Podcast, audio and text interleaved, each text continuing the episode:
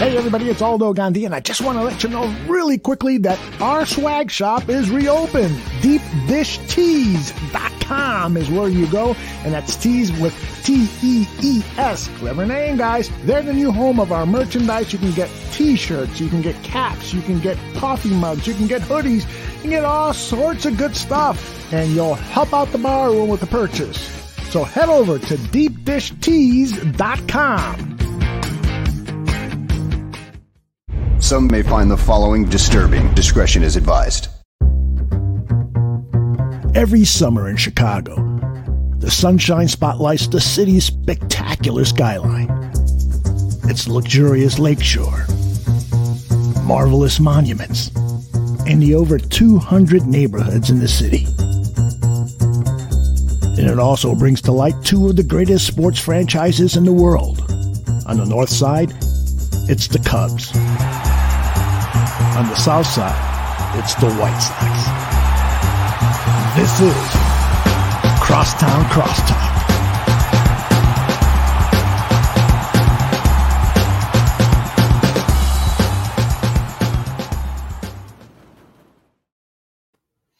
Hello and welcome to episode number 32 of Crosstown Crosstalk presented by the Barroom Network. My name is Vinny Parisi, and we are yet another week without that long haired boy, Joey Parisi. We miss you, Joe. You'll be back on this show eventually, maybe as soon as next week. Hint, hint, we'll see what happens. But of course, when Joey's not here, that means we're allowed to talk about the New York Yankees freely. And in order to talk about the New York Yankees, in my opinion, we have to bring back the head of the greatest New York Yankees site on the internet. That's Yanks Go Yard of the Fansided Network. And of course, I'm talking about site expert Adam Weinrib. Adam, thank you so much for joining us. Thank you for having me. What a pleasure to be here. Uh, yeah, no baseball. It's been a while. It's been a month. Uh, probably gonna be a couple uh, more weeks, months, years. Uh, but I'm happy to talk to you about uh, American League clashes. Uh, I'll weigh in on the Cubs too if you need me to. I'm just not sure what you need, but I'm, I'm happy to do it. Absolutely. It's it's a great to have you. I know we got two major markets just loaded with baseball passion and you know, two cities divided. I, I love the whole thing. But before we get into it at all, the 2021 season was a very interesting year for your New York Yankees, in my opinion. They had an outstanding year, and they still came in second. They came in a wild card game with another division rival, just because the Tampa Bays were so much better than everybody else. It seemed like. What do you make of the 2021 Yankees as a whole? I think a lot of what the 2021 Yankees did, it, you know, it, it, explains why people hate Yankee fans, why they're people think Yankee fans are whiny because we really were uh, uh extremely dissatisfied with what we saw, and it ended up being a 92 win season. So I do understand that on the surface, you know, for someone who didn't live it uh, every day, it, that looks embarrassing. That does not look like t- that seems like a very entitled behavior. But the reality of it was they played a lot more like a lesser team large stretches of the year. They had a massive winning streak in the middle to the end of August. They picked off a lot of their competition in a row. They went to Oakland, maintained the win streak, and everybody sort of thought uh, your White Sox were, were a part of that. And everybody sort of thought, oh, it looks like the you know the Rizzo Gallo Yankees have turned the corner a little bit. Then they unturned the corner and nearly gave away a playoff spot after taking a seven or eight game lead on a wild card berth. They managed to maintain it with an incredible final week. They beat up the Red Sox at Fenway. They beat up the Blue Jays in Toronto. And then just as soon as it, you know, was built up again, it came crashing down in a one game finale at Fenway Park. But outside of that two week stretch in the middle to the end of August and that final stretch, there was a lot of bad in there. There was a lot of things that, look, it wasn't out of character. It was out of character for a team with high expectations. It was a lot of bullpen meltdowns. It was a lot of the type of losses that 80 to 85 win teams experience on a regular basis. Yankee fans should acknowledge they're lucky to get out of that year with 92 wins. Absolutely. But the frustration was due to the fact that an overwhelming number of the losses were absolute choke jobs against their division rivals. A 4 nothing no hitter in the 8th inning at Fenway Park that became a late inning loss. A 7 2 lead in Houston in the ninth. That became a late inning loss. A 7 3 lead to the Angels at home where everybody went to sleep and there was a two hour rain delay in between, but they didn't get the game called for whatever reason, or Aroldis Chapman gave up a grand slam. Another loss. Pete Alonso did it to the Yankees in the seventh inning of a doubleheader. All, all of their rivals got them in really harsh ways throughout the year. And they felt like they sort of lucked into 92 wins in a playoff berth with a dead cat bounce. There was a lot of regression there. Um, so I, I do look at 2021 as a season of more regression than I'm comfortable with. Uh, you know, a, a, lot of question marks moving forward about holes and, and, positions that we thought we had shored up. And certainly a season that looks better at the end. You know, you look back and you say 92 wins, it looks a lot better than it felt. That makes a lot of sense. And I understand what you mean about some of those games that they let slip away. But, you know, one player who did kind of exceed my expectations, maybe just a little bit based on his slow start to his Yankee tenure, whatever may have you. I'm talking about Giancarlo Stanton. He seemed to have a pretty good year in 2021 by all accounts. Were you surprised by that at all? Did it was it exactly what you expected? And if we play baseball in 2022, can he do that again? I was a little bit surprised only because I'm a prisoner of the narrative always. And so you you watch Stanton's first year in pinstripes, 2018, pretty good. Does a pretty good impression of a of a very good slugger, but doesn't quite look like an MVP candidate, which he was the reigning MVP at the time. So a lot of us were disappointed because of the early optics and the fact that he had a very good year but not quite a spectacular year and theoretically was going to age and, and get injured and, and get worse from that point forward. So if that's the best Stanton we're going to get, then it's a little bit of a disappointment. But now all of a sudden, he, he did have injury issues in 19 and 20 for sure. Missed a lot of time, barely played in either of those years. Um, but 2021, he played nearly a full season. He looked he looked special. He looked like someone who could carry a team for for weeks on end. When he was on, he was on. If that's the version of Stanton we're getting going forward, I am beyond satisfied with that. I don't need 55 homers. I don't need him to hit 340 and and play 161 games. I need something like what I saw last year, which is uh, inordinate clutch moments. He, has a reputation for you know whiffs. Uh, you know, power hitters do that. That's how people think about power these days. But he put bat on ball a lot when it was required of him, and but he more often than not hit strikes very hard. Uh, found the green monster at Fenway Park, beat the green monster at Fenway Park. And now you look at his contract, which is something like because of what the Marlins are paying, it's like seven years, 155 million left on that deal or something like that. People were complaining about the Yankees being unable to get out of it and weighed down by this insane Stanton contract. Doesn't look that crazy anymore. It's it's less than what they're going to be paying. Uh, somebody's going to be paying somebody like Trevor Story moving forward. So I mean, Stan never lost me, but he did have me worried because until you see it in a big moment, you do think to yourself, is this ever going to happen? But last year he was really special. And if they win one more of those games that they choked during the regular season, the wild card game is at Yankee Stadium. He's got three homers instead of one, and the Yankees are probably moving on to the American League Division Series. Yeah, that, that was a tough game for him with all the almost home runs. It was a really good game for him too at the same time, which is funny. But a lot of people, when you think of Giancarlo Stanton in a Yankee uniform, I always think of Aaron Judge as well because they're either the two big power bats in the middle of the lineup. They're almost the same height. It just kind of seems like they're the two, you know, guys in the middle of the lineup that the Yankees rely on for the extra offense. He was awesome in 2021. And I know I just said that about Giancarlo, but to me, Aaron Judge is like a game breaking type of hitter. And I think he could be one of the 10 best hitters in Major League Baseball, if not better than that. And of course, he's coming into a contract year. So if they play, I have just going to preface if they play for every question yeah. going forward. Um, if he has like an outstanding year, can he be one of those like highest paid players in the league. Will it be with the Yankees? Could it be with somebody else? What are your thoughts on Aaron Judge as a baseball player and his lucrative contract that he, by all accounts, is going to sign very soon?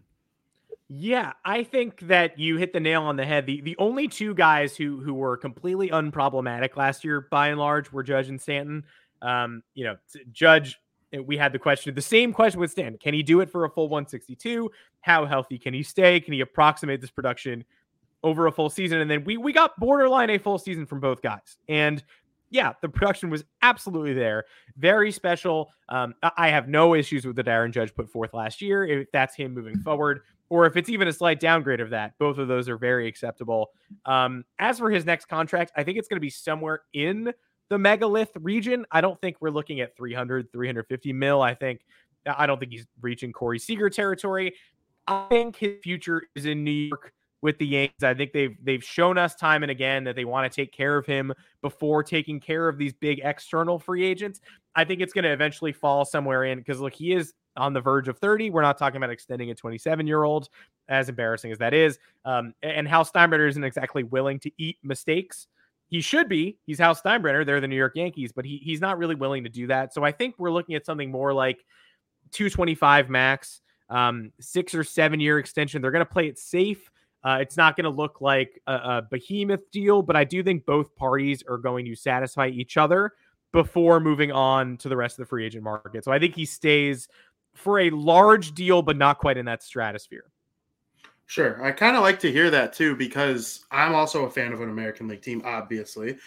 And, you know, you think of like the top free agents coming up over the next couple years. One of the Sox biggest needs is right field, but there is something mm-hmm. like comfortable to me about Aaron Judge playing for the Yankees. He just seems like a Yankee kind of guy. And I almost like having to go through a guy like Aaron Judge if you want to win a playoff series against them or, you know, something like that. To me, it's like I never really root for the best teams to all of a sudden stink if mine is getting better because mm-hmm. I want the White Sox and the Yankees to be at the height of their powers and meet each other in the playoffs. I think that would be awesome. So I'm rooting for Aaron Judge, Judge to stick around and you know play well. The Yankees are obviously better with him in the lineup, and the league is better when the Yankees are competitive. So that's how I see the whole thing. But you mentioned that Stanton and Judge were the only non-problematic players pretty much at any point for the Yankees last year. I'm assuming that that applies to batters only because Gerrit Cole yeah. was really really good and he comes in second for the Cy Young, one spot ahead of my guy Lance Lynn, and of course Robbie Ray, dominant second half, well deserving of the Cy Young. But Gerrit Cole is one of the highest paid players in the league. He deserved every penny that he got, and I think he's been really good with the Yankees. Would you say that his contract with the Yankees so far has been worth it? Yeah, and I would do that again too. And, look, I I am the kind of person who I I would do any of these things because I don't think that any mega deal that's already happened should complicate future dealings. Which I I look I understand that's not how the Steinbrenner family operates. I understand there are you know cause and effect and all that stuff. But at that time, the Yankees needed an ace, and they went out and paid for an ace. It's it's the rare time in the recent past where I was just completely inspired by the move. It seemed like a devil may care. It was like, damn the consequences for once. The one thing we haven't had in 2017 and 2018 is an ace. 2017, we're like a year ahead of schedule. We're almost in the World Series, and we probably shouldn't be. 2018, we thought was our year, and the Red Sox go out and win 108 games. 2019, you know, it, everything comes together, but then the Yankees lose every player one at a time. They're all injured. No Severino um, for a large portion of the year with a weird shoulder issue. Uh, so they're, you know, they win 103 games but not with the roster they intended to bring into the season. So you look at that roster and you think if we get everybody back healthy and we add an ace to this and we get Luis Severino back at some point, then that's that should be the 108 win Red Sox. Like that should be the championship core. And then, of course, you know that season barely happens. 60 game season. There's no fans. The Yankees go ahead and win some some home playoff games in San Diego it doesn't feel like anything that anybody had signed up for. Uh, so that's all we have of Gerrit Cole prior to this year. I would say that Cole was he dealt with the the Spider Tack thing happened not very gracefully, and it happened in the middle of a season. And Rob Manfred, eh, with many as with many things that he's implemented and instituted, he should have had a better plan there. Plan A should not have been to just strip pictures of something they've been using in the middle of May and hope they figure it out. Cole figured it out. Tyler Glasnow didn't. He had Tommy John surgery. You know, he's the, the stress of the ball was different, and, and we lost him for the year and beyond. Cole is very lucky that didn't happen to him. Um, eh, but he was he he he slumped for a couple of weeks, then found it again, regained form, then hurt his hamstring at the end of the year, and never really found it again. He was largely very special from early June to early September. And so I would say that he did not have an A plus year, or honestly, even an A year, if, based on what you expect from Gerrit Cole. Uh, some of it was his fault, some of it certainly was not. Um, I was debating Red Sox fans in my mentions the other day who refused to believe he wasn't healthy for the wild card game. I don't know why they need to create a narrative for themselves just to prove that they're the strongest team that ever lived and have the hairiest chest and are the biggest men and and are, are better people than me. He wasn't healthy. Like, I, I don't know what you want me to say. Uh, uh I'm not going to say he was injured and he couldn't pitch, but he wasn't healthy. He had a hamstring issue in the month, wasn't very good after that. So I don't hold against him. I don't think a healthy version of Gerrit Cole looks quite so bad at Fenway Park at the end of the year. I, I don't regret anything about that contract. That makes a lot of sense. And, you know, I think people are just going to rip on it because he wasn't that good with the Pirates in the wild card game against the Cubs or whatever it was. There's just so many things that like contributed to, you know, ripping on Gerrit Cole for his performance in the wild card game. But I mm-hmm. thought he had an outstanding year. And the Red Sox just kind of I don't want to say got lucky because there was some luck involved with the Green Monster and all that stuff. But you know, yeah. they played the one game better. That's the issue with a one game wild card. Sometimes it just randomly happens, and the Yankees were victims of it this year. But behind Gerrit Cole seems to be a lot of question marks. There were a lot of question marks going into the season, and then some of the guys who pitched behind Gerrit Cole were a lot more well out of they pitched better than I would have ever thought they would have. And it turned out to be a pretty good rotation with a bunch of guys who you don't expect to be like a World Series level rotation. So, are you worried about the rotation not named Gerrit Cole going into next season, or do you think they can kind of keep the upward trajectory, or maybe sign one more starting pitcher? Like, what are your thoughts on that? Yeah, I think they need one more guy, uh, especially because Jameson Taillon is not someone I anticipate being fully healthy until I mean, even healthy enough to crack the roster until May, and then who knows how long it takes him to round into form. He had ankle surgery this offseason. He he pitched game 162 for the Yankees on this bum ankle and held the Rays down for four innings. So uh, he's a okay in my book. Even if he had struggled in that game, he'd still be a okay in my book. But you're losing a you know an, an August pitcher of the month to start the year from a rotation that already probably wasn't complete. I give Matt Blake a ton of credit for pulling things out of people, the, the pitching coach, uh, for getting Nestor Cortes Jr. up and running, for turning Jordan Montgomery into the number three that we all knew he could be. But without Taillon, and I just can't rely on Severino to stay healthy. And I think a smart bet is not doing that. So that if he does stay healthy as a number two, fantastic. We we've only seen him out of the bullpen for the past three years, and it was a week and a half, and it was great. But that's not someone I'm counting on to be my number two next year.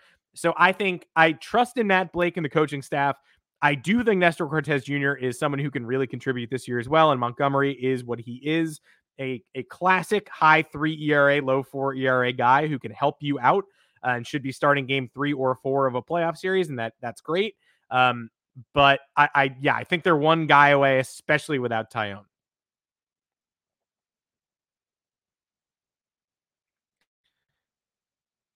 Can't hear you right now. Sorry. That's completely my fault. Forgot to hit the button. No worries. Did, did you enjoy having Anthony Rizzo on the Yankees last year? Did you think the trade was worth it? Do you think they would consider bringing him back? What are your thoughts on Anthony Rizzo and his New York Yankees little stint there? I loved the guy. I wish I loved the guy a little more. I'll say to your Chicago uh, folks. I think I thought I I was blown away when they traded for him. Like legitimately the most surprised I've been by a transaction. Uh, obviously, I was floored when they signed Gerrit Cole but I knew there was a chance they could sign Gerrit Cole. I thought Rizzo was going to the Red Sox, and I couldn't believe that he was suddenly my guy. It was it was very strange. He's also someone I've loved for a long time. So um, I was very pleased to see him him join uh, you know with the team. And of course he tests positive for COVID basically a week after he arrives. Clearly knocks him out a little bit. He's not quite the same guy. I, I was I overall enjoyed his tenure. I was happy having him. He was a vast improvement on what they'd previously trotted out there. I wish they could have found a way to balance him and Luke Voit uh, a little more rather than claiming they were going to do that. Uh, and, you know, the, all they had to do was really start Stanton in the outfield more often than not, juggle Voit and Rizzo DH. Obviously, Rizzo's way better defensively, but he's also coming off COVID. So, you know, giving him a rest day or a half rest day every so often, it seemed like they were content to just sort of let Voit die on the vine. And I don't agree with that. Um, I, I enjoyed having Rizzo. I would absolutely take him back he's in an unfortunate place where he's there are three satisfactory options, and by satisfactory I mean like big thumbs up. Uh, Matt Olson being number one, Freddie Freeman, if by some miracle he's available and, the Braves don't work out a deal there, and then Rizzo number three. So he's in an unfortunate position where I'd absolutely welcome him back, but he does have to wait around and check in with the Yankees and, and have to endure them being like, "Hey, we're still." you know, we're into it, but we got to figure out this Matt Olson thing first. We hope you understand. So it's it's a tough thing for him to have to deal with, I'm sure. I enjoyed his tenure 80% as much as I wanted to, uh, but I, I'd certainly welcome him back at the right price. That's interesting that you say that because I've always thought that out of the big three that the Cubs traded away, Rizzo had the largest likelihood of returning this season just because of mm-hmm. the fact that you just mentioned you know, there are lots of shortstops and second basemen out there. Um, Kris Bryant could play all over the field, but it didn't seem like he really wanted to return to the Cubs. We'll see what happens there. But Anthony Mm-hmm. Rizzo, he plays first base. He's 32 years old. There are lots of guys who are like in that market that can, he, like you said, he's the third guy. So it'll be interesting to see what happens with him.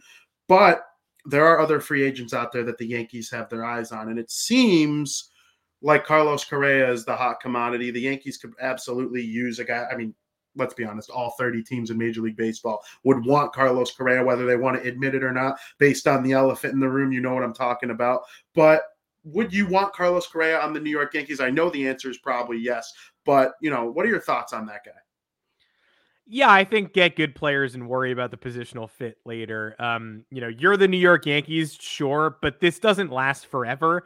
You can't just assume you're going to contend in 2025 because you're contending esque now. You know what I mean? Um, so even if Correa is not your shortstop forever, and even if Anthony Volpe, who's one of their top prospects who they love, and Oswald Peraza is another guy, even if those guys pan out and they're viable major league starting shortstops, or even stars, there's no harm in having Carlos Correa. I mean, Alex Rodriguez once moved to third base just to accommodate Derek Jeter. Like, if Carlos Correa is willing to come to the Yankees and everybody's willing to overlook the things that we know about Carlos Correa, then I would absolutely endorse it. I won't lie and say that it, it you know, it does make me a little uncomfortable. The idea of like you said, you want Aaron Judge on the Yankees because you want to beat the best. The idea that the Yankees would suddenly be Gerrit Cole and Carlos Correa and they would just essentially be absorbing the Astros, who won up them in 2017 and 19, would be a strange feeling. Uh, but at the end of the day, I do think that getting good players trumps all. And I think you need to figure out a way. Like, it doesn't even take mental gymnastics to figure out a way to fit Correa onto the roster along with your top prospects.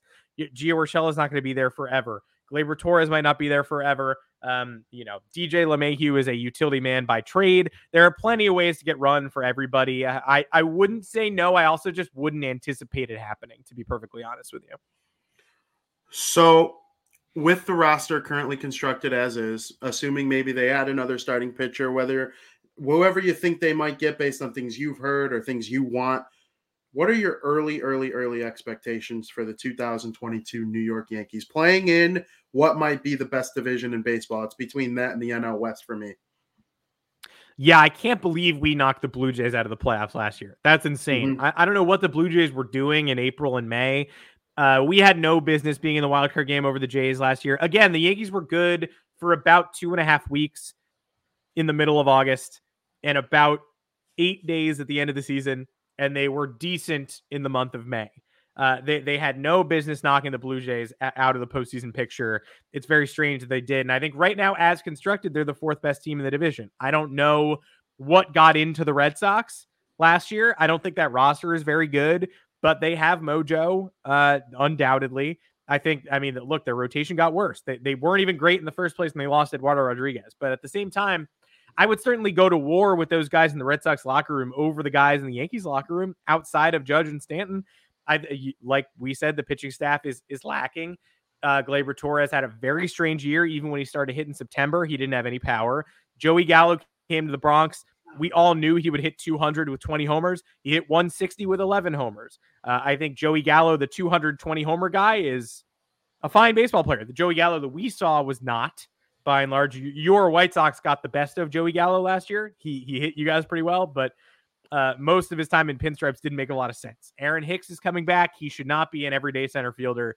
Uh, LeMahieu had an awful year, but he also did have a sports hernia. Um, so if he can at least get back to some semblance of normalcy, I think the team goes as he goes. I think if LeMahieu is an MVP candidate again, that I mean, then it's a 96, 97 win team if you add the requisite pitching. Uh, but if he doesn't bounce back and the power doesn't come back for Torres or Urshela and those guys all sort of look like C pluses, uh, then I think you you add an extra pitcher, they could be in the wild card picture all year and have a chance to go on a run. You don't fill out the roster and you don't get an all star at first base, and they're an 84, 85 win team right now. Wow, that's very interesting evaluation of the New York Yankees. Um, I appreciate the honesty too, because it's easy to look at the roster. You see some superstars at the top, Gerrit Cole's there, and it, it looks like maybe from the surface that it could be like a 90 win team. But you're right. I think there's a couple additions that need to be made in order to push them over the edge into postseason contention. Now, I got to ask you, you spoke very highly of the Toronto Blue Jays. And then, of course, we know Boston has Alex Cora. They play so well for him. There are a lot of guys in that locker room, as you mentioned, that you just want to go to war with, even though they might not be the most talented bunch. They play their butts off every single day, and the Red Sox are a hard team to play against. And then, of course, you got the Tampa Bay Rays, who are like the Dodgers minus, you know, all the money and they keep pumping out these starting pitchers that come out of nowhere. Where did these guys come from? And hey, they even made a trade for a guy like Nelson Cruz. You don't see them do that too often at trade deadlines, be buyers like that. But they won 100 games. But between those three teams, who are you scared of the most in 2022? And I think I know the answer to and beyond, but and beyond. Yeah, I think I mean this is the year for the Jays to be the Jays, right? Um I I can't trust the Rays and beyond just because I know that the Rays don't have the budget to fortify really, and, or they refuse to. I mean, they do, they could if they wanted to, but the Rays are perfectly content to ride out a core, then win 88 games one year. Just acknowledge that they're going to win 88 games one year and trade, you know, three or four of their best players in order to reload and go back and win 94, 95 the next. Um, I, I trust the Rays to sustain themselves. I think the Blue Jays are the scariest team in the division. Uh, all that said, though, I really think that it is Rays atop the division for one more year, Jays a clear number two, and then the Yankees and Red Sox, based on the way they juggle their rosters, are going to battle it out for that third spot. Is it painful to have to cheer against a team like the Blue Jays because they they just seem like I, I don't I mean I understand where you're coming from, but if, if a team was that fun in the White Sox division, I'd be so mad. I would be like, "Are you yeah. serious?" Vladimir Guerrero Jr. The, all those guys are so cool and they're so fun to watch, and they play on my rival. That sucks. Yeah, it's funny. I, I mean, I love Vlad Jr., but I hate George Springer. Um, and Bo Bichette crushes us uh, to the point where um, you know, if Bo Bichette did what he did against the Yankees against every other team, then he'd be Vlad Jr. and then I'd acknowledge it. But the fact that he hits 260 with shoddy defense against the Red Sox and 340 with massive power against the Yankees, that's enough to get you on my list. So um, it, it's very frustrating. I wish I could root for them for sure, but there are a couple hateable guys on that roster too. I totally understand because then again, I'm speaking from like an outsider, a different divisions point of view. Like the Blue Jays just seem cool, and we only have to play them what three time three series a year, maybe four. So like they're fun to root for if you're not actively cheering against them. But I probably would hate them too if they were in the same division as the White Sox because the Indians were pretty cool for a while there too when they had Lindor and Ramirez and the starting pitching was like Clevinger, Bauer, like all it just stars all over the place. So. But I understand where you're coming from. Really quick before I let you go, I do got to ask from a New York point of view, what are the thoughts on the Cubs and White Sox from like baseball ops? What's the general perception of these two teams right now? I couldn't believe they traded with each other last year. I couldn't believe there was a Nick Madrigal very rare swap. That was so weird. Um, I, you know, I trust the White Sox. I, I, think I was hoping to see a little bit more from them in the postseason last year, and and uh, you know, I mean, obviously because of their opponent, but I do feel like they, they may have peaked a little early. They had mere. I, I know that the injury issues were absurd uh, for you guys that you had like the most man games lost of, of, any team, and it was you and the Mets, and you never want to be in that conversation with the Mets. Um, but I, I, think that the White Sox infrastructure is, um, you know, as advertised, as good as it's cracked up to be. It, you talk about a talent pipeline. You have a very similar talent pipeline to the Jays. It's just we're all waiting for the Luis Robert and, and Eloy Jimenez breakout seasons. Um, but there are more where they came from. I, I, know I believe in the White Sox for sure. Um, the Cubs, I almost feel like they're a year or two stale, uh, or maybe even three years. It, congratulations for the accomplishment. Uh, you know, we all tip our caps to getting them to the top of the mountain. It's strange they were unable to do it again. Baseball's hard, so not outright shocking, but definitely strange. I, I it, it's hard for me to declare the organization dead. I was less than inspired by the idea of trading Yu Darvish and everybody else that they had for teenagers specifically saying we demand the lowest level minor league talent.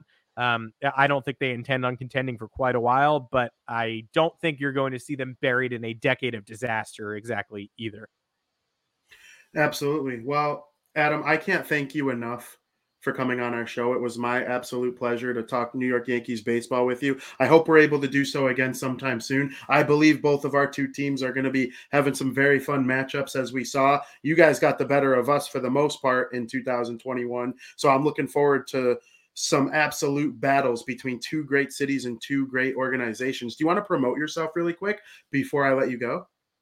Sure. Uh, thanks for having me. I'd love to come back whenever. Hopefully, when we're uh, battling directly on the field, you can, uh, you know, I'll pop back in here and trash talk a little bit. Um, I'm at Adam Weinrib on Twitter. Below Yanks Go Yard FS on Twitter for Yanks Go Yard content. Uh, that's we're writing all day, every day, spinning our wheels during the lockout, trying to get you the best content we can. Um, I also host a podcast called Sport Fire. It's like sports comedy bang bang. Uh, comedians come on, play characters, do interviews about their sports fandom. Had SNL's Luke Null on today to talk about his Bengals. Uh, have had SNL cast members on in the past. It's very fun. Recommend all of those things if uh, you liked what you heard. Thanks for having me, man. Of course, it was my pleasure. We'll see you soon. Thank you. Thank you. And for all those listening, we would like to send you to a quick commercial break. And Ari, since it looks like both the Bears and the Vikings are going to have head coaching vacancies, I was wondering who do you think is the most attractive destination for any potential head coaching candidates uh, this offseason, Minnesota or Chicago? That's a really good question. I think you can make a good argument for either of them. I think that uh, if if you're a head coach that wants you know their fingerprints all over the organization, wants to take credit for for a bunch of the stuff that's been happening, I would probably pick the Bears, even though you don't get to pick your quarterback. And the reason for that is because the quarterbacks in this draft are not good uh, you know, according to draft analysts. Like, I could be very wrong about this. The draft analysts could be wrong, but our understanding of the draft right now is that this is not a great quarterback class. Uh, and and Justin Fields, to me personally, I thought he was the second best prospect in that draft. Obviously, he has not played very well as a rookie, um, worse than I expected. But there's so much good stuff in there that if you can quicken up his process, and if you're a coach who's confident that you know how to get him to be faster in his reads and faster in his process, um, you've got a good quarterback with good tools, right? Um, obviously, you're going to need to. And welcome back to Crosstown Crosstalk, where I would like to thank Adam Weinrib for joining us talking some New York Yankees baseball. Now, if you've been watching social media, the news, maybe a specific late night television show, you've seen just this great story that has come out over the last couple days on late night, Jimmy Fallon thought it would be a very good idea to go on air and imitate what it would be like to be a White Sox fan. Check it out here. It just pisses me off. It is time for screen grabs. Here we go.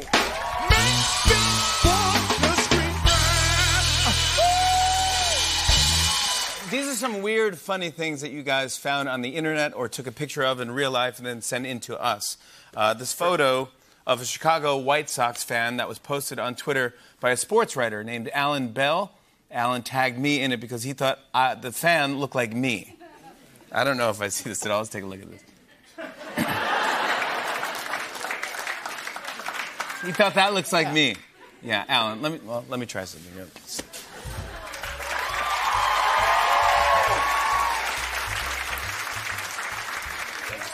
You, Steph. Okay. Yes.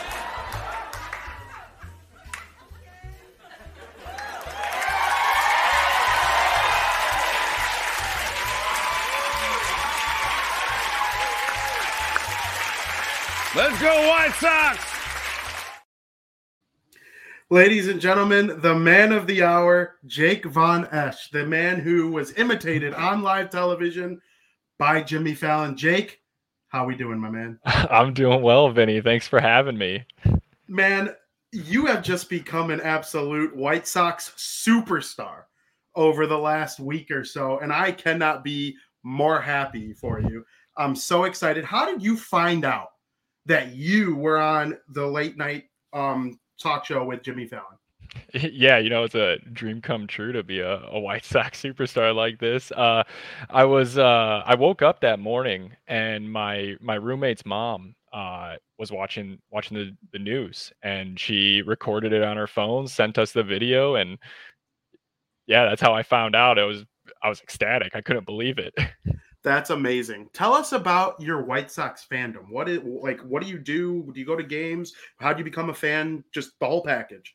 Yeah, I guess uh, I'd probably say I was born a White Sox fan. Uh, my mom and her entire side of the family were White Sox fans, and uh, ever since day one, uh, they kind of injected me into it. Uh, went to games as a kid with my family, and now me and my brother we're season ticket holders. We we go to games all the time. We're at a minimum one home game a week. Uh, just depends on the work schedules and everything. What we go on on the weekends. I yeah, just and I guess that's that's just the fandom. I I love this team. That is so awesome to hear. I love that you're a season ticket holder. Um, I gotta ask, explain the outfit. Well, you mean just the helmet or like the, the whole, entire the whole appearance? Get up, the whole get up. I want to hear about it. Yeah, so well that the helmet uh came from a friend. It was a, a birthday gift, and it that it's not a White Sox branded merchandise. You know, you can't go out and just find that. But the the helmet was a blank canvas, and then they slapped a White Sox sticker on the on the front of it.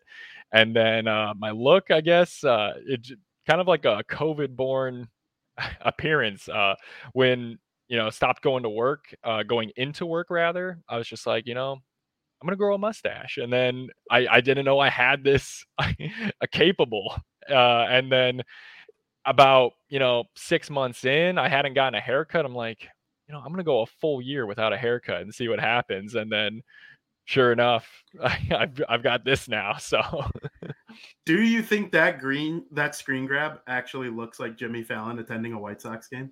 Uh, you know, I I I never people give me lookalikes all the time, and I've never gotten Jimmy Fallon before, but once he threw on the whole get up with the hair on the helmet, I was like, damn, Jimmy, if you I don't know if I could swear, sorry, but no, I was like, can. if, if, if you if you you know grew out your hair and a mustache, you know, we could be twins. Absolutely, I love it. So, is Modelo your beer of choice? Uh, I would say it'd be uh, Modelo or Busch Light. Uh, Modelo when I'm at the White Sox games, uh, mainly because it's the uh, beer vendor right at the top of our section for our tickets. So you walk up 160 to your right is a is a Modelo stand. So very good. I I love to hear it. Describe to me what the reception of this whole thing has been. Have you heard from people who are just like crazy big on White Sox Twitter. I know you were mentioned in a couple blogs. I wrote about you. Um, Alyssa Bergamini, who hosts the White Sox show, she's a friend of the program. She had a tweet about you. White Sox Dave talking about you on Redline Radio. You're all over the place, man. What's been the craziest thing in terms of the reception of this whole thing? Family, friends, all of it. Yeah, uh, everybody's been very receptive. Uh, you know, my entire friend base loves it. My family loves it, and the entire internet seems to love it, which is great because you know sometimes you go you go viral and not everybody's so nice, but everybody really loves it, and I've I've almost hit the trifecta of drunk White Sox followers. I've got from the 108, I have White Sox Dave, and the only one I'm missing is uh, uh oh man, I'm drawing I'm drawing a blank on his name just in the moment. It's uh the, the guy who works security for the uh, first aid for the White Sox. Uh, oh, Brian Knight. Brian Brian, Brian Knight. Knight. Brian okay, Knight. Okay. So I'm just missing Brian Knight. If I get Brian Knight, I've hit the full trifecta. You know, I think I could help you out with that. Brian Knights is also a friend. Um, I, I could help you make that happen. I think we yeah. can make that work. Brian big, Knights is hilarious. He uh he often sits up or, or in stands his like I don't know if it's his posted section or whatever, but it's right above my section. I see him all the time. I've uh, never worked up the moment to go talk to him, but maybe I will now. Yeah, you have to now. He's a lot taller in person than you would ever expect from him sitting in his hot tub, yeah, great tasting less fillings, talking about the White Sox lost to the Rays that night. Q and the Blues Brothers. Yep, Q the motherfucking Blues Brothers, Q landslide. We do all of it, so we can make that happen. Um, let's talk a little baseball. Yeah, what were some of your favorite moments from the 2021 Chicago White Sox season besides that scream grab of yours? Oh man, well, and maybe besides that that game, I've I've said that game three is the greatest sports game I've ever been to. It was the most like, electric, like atmosphere that I've ever been a part of. I, I didn't sit down that entire game, and and no one in in my section did. It it was absolutely bananas. Um, other great moments, man. Uh, how about uh Mercedes at the start of the season? Just go. I still love that pimped home run off the Oh, off yeah. the Twins uh, Oh yeah. player pitcher. That was incredible. Um, man, I don't I don't know. They, they- just that entire season was just so fun. I, How about the Field of Dreams game? Oh, I, how can I forget the Field of Dreams game? Tim Anderson's walk-off home run. Are you kidding me? Against the Yankees? Uh, yeah, the, the whole season was special. I, obviously, it, it it fizzled out in a playoff loss, but hopefully next season. Absolutely. Who's your favorite White Sox player? Of all time, it's going to be uh, uh, AJ Pierzynski. When I was a kid, I was a catcher. My favorite number is 12. Um, so AJ's always been my dude. I've I think it's solidified. I can't remember how old I was. I had to be like 10 to 13 when he got in that fight with Barrett on the Cubs. Um, I was just like, AJ's the man. I can't believe. and uh, I've got like a cracked bat from a, a game that he used, and yeah, yeah, I think probably AJ Pierzynski's my number one. Absolutely. I love to hear that. The, the current White Sox are just a very interesting group. Like you got players like Robert, Moncada, Abreu, Anderson. There's just so much good stuff. Are you expecting this team to eventually finally turn the corner and maybe make a deep run in the playoffs? I know they were outclassed. I was there at that game as well against the Houston Astros. And then I was there the next day when they got killed and were eliminated. No fun there. But do you think they could ever reach that pinnacle with this group? I really do, and I really hope so. I'm I'm an optimistic fan, I guess, but uh, you know, there's still a lot of talent on this team, and for the moment, they seem to own the division. Uh, so, you know, if we can keep getting the playoffs, anything can happen. We, you know, you fall into a tough spot when you run into this experienced team like the Astros. Um, but you know, you you got to get over that hump sometimes. Uh, I don't know what it's going to take if it's you know spending money. The White Sox are like one of four teams that have never done a hundred million dollar contract. So I I'm all for just going out and paying someone. I don't know who that person is, but we need something to get them over the hump. So I was going to ask you, is there any specific moves that you would like to see the White Sox make once the lockout is over? I know we got to Mhm. get over that Yep. nasty hump. It's disgusting to even talk about. I Yeah. hate it. But, you know, second base, right field, another starting pitcher, maybe some bullpen help. What are your Mhm. thoughts there? Yeah, I think second base is front first and foremost. Um, I love Leury Garcia. That home run he hit in Game Three was awesome, but I think you need to uh, solidify that position. I don't know who it's gonna be yet. Um, I've always liked Trevor Story, but I don't know if you can get that guy to move to second. And you know, he hits home runs, but at Coors Field and his away splits are a little different. So maybe, maybe not. But right field, we could probably get by without acquiring a right field. But if we do go get someone, I would love to have Joc Pederson. That he's won two World Series in a row. Let's make it three. I, I mean, why not? And then and he's electric in the playoffs. So I, I love having Jake Von Esch, the kid who Jimmy Fallon imitated on The Tonight Show, talking about home and road splits of a Colorado Rockies player. This is a dream come true for me. This has been amazing. Like, I'm so happy for you. I got to ask you again there's got to be other media stuff that you've done or, or uh, Mhm. have been asked to do. I saw a couple clips on Twitter. I was waiting for you to talk about it before I said anything. But talk about the whole thing in terms of other people besides me wanting to have you on their show and just talk about the whole experience. Yeah, no, it's been uh, it's been really exciting. It's super fun to do it. Uh, I was on WGN the the morning after, um, which was a you know dream come true. I used to watch them all the time when I was uh, in high school. Before school, I, they'd be on in my house. Uh, I was I did an interview for Block Club Chicago. I did an interview with Sox on 35th. Um, doing your show now, and then I think WGN Radio is calling me later to do uh, like a five minute thing.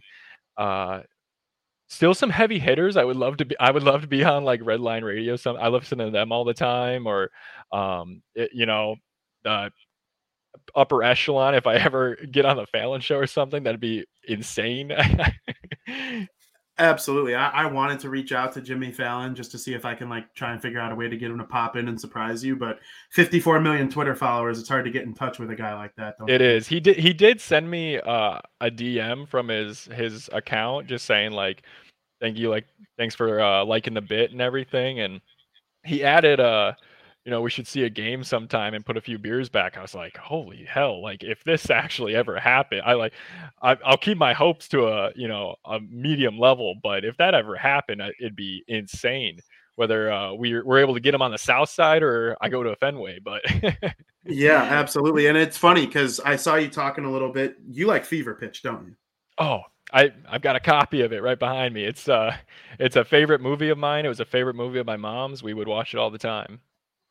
Very cool. Um, I would say it's a favorite movie in my house too. We're we're not Red Sox fans. I don't even think mm-hmm. Jimmy Fallon is a Red Sox fan. Truth be told, I'm 90% sure he's a Yankee fan. Which Uncle Carl is rolling in his grave thinking about Jimmy Fallon rooting for the Yankees it, eh, because Ben Wrightman is such a big Boston Red Sox fan. But imagine taking in a game with that guy, knowing oh, the know. full fever pitch thing.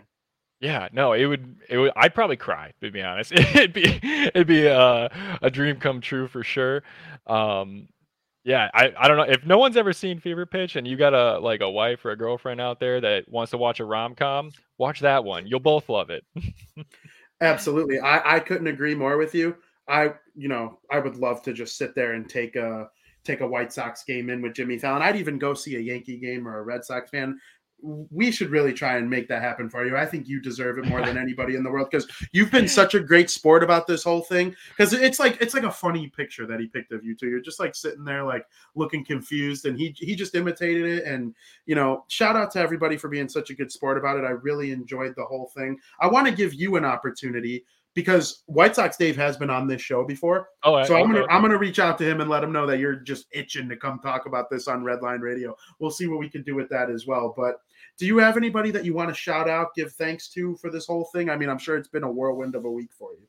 Um, yeah, I, I well, my my best friends, Sam, Dale, Marcos. I don't know if you. Uh, I'll probably send them the link to this, have them watch it sometime. Um, we, the three of us, uh, or the four of us, we do a podcast. I I put it in my name there, but we have a, uh, we do. It's called Dub Bear Minimum podcast, and it's focused around the Bears, but we talk all Chicago sports because we love them all. But uh yeah so them uh i don't know my dad kendra trevor my brother who's the season ticket holder with me um everybody's awesome. Love you guys. Very very good stuff. I i know the reason i had you do that is because i do believe that you are you're loved by your family and friends because i had people in my mentions i had people in my dms telling me hey that's jay von esch or yeah, Jay Von Esch 12 on Twitter. You need to reach out to him. He would love to talk to you like this and that. I'm, so I'm like, you have a huge support group. So you you should be proud of how this whole thing has gone. I commend you for taking it and such a stride and being such a good sport about it. It's been a lot of fun to watch from my point of view. yeah, it's uh it's been a lot of fun to experience it firsthand. I I I, I love doing it. It's it's a blast. Absolutely. So those of you who aren't, make sure you go follow Jay Von Esch 12. That's Jake Von Esch on Twitter. He is the man imitated by Jimmy Fallon. It's been such a great time, and I can't thank you enough for coming on. Yeah, appreciate it, Vinny. Thanks for having me. Of course. We'll be in touch soon. I would love to have you on again. Yeah, no, um, anytime.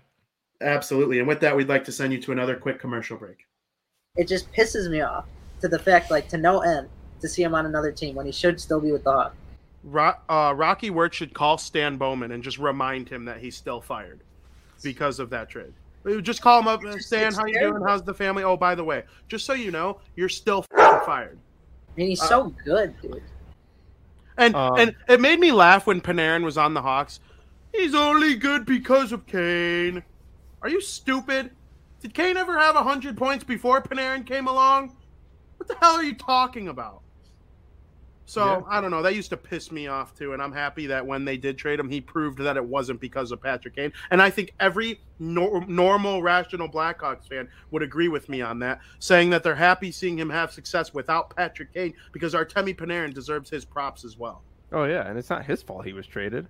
You can't hate Panarin because oh no, the no, Hawks no, an no, idiot. I don't hate Panarin. Oh yeah, I love Stan Bowman lost three trades involving Brandon Saad. Not one, not two, three. I love Panarin because he gets in. You could tell he's passionate. Like he's throwing gloves over at Brad Marchand. I love yeah. And Artemi Panarin, he challenged some political controversies in Russia a couple years ago, and he had to take a leave of absence to go help his family, like protect them or whatever. And the Rangers had like a 300 winning percentage while he was gone.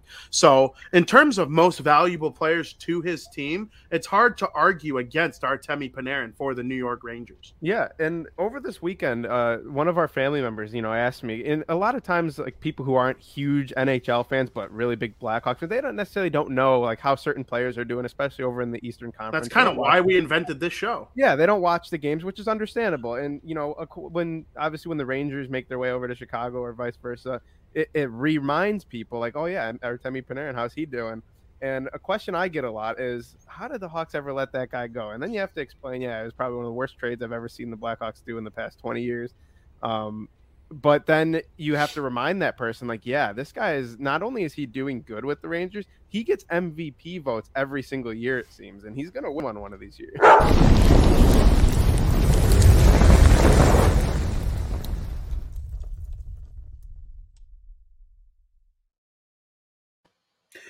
Welcome back to Crosstown Crosstalk. You just saw the funniest ad of all time from Bar Down Talking Hockey with Joey Parisi and Frankie Mueller. Make sure you tune into that every Wednesday at 2 p.m. That stuff makes me laugh every single time. The arguments that we have on this show. And of course, we're coming to a close on Crosstown Crosstalk for today. There's no baseball to talk about whatsoever. And when it's just me, it's hard to just sit here and talk. I mean, everybody who knows me knows I could just sit there and talk about baseball for hours and hours and hours. But it was truly a great time to talk New York Yankees baseball with Adam Weinrib of the Fansided Network. Yanks Go Yard. Make sure you follow him. And then, of course, the guest of honor of the year, I would say, based on everything that's happened.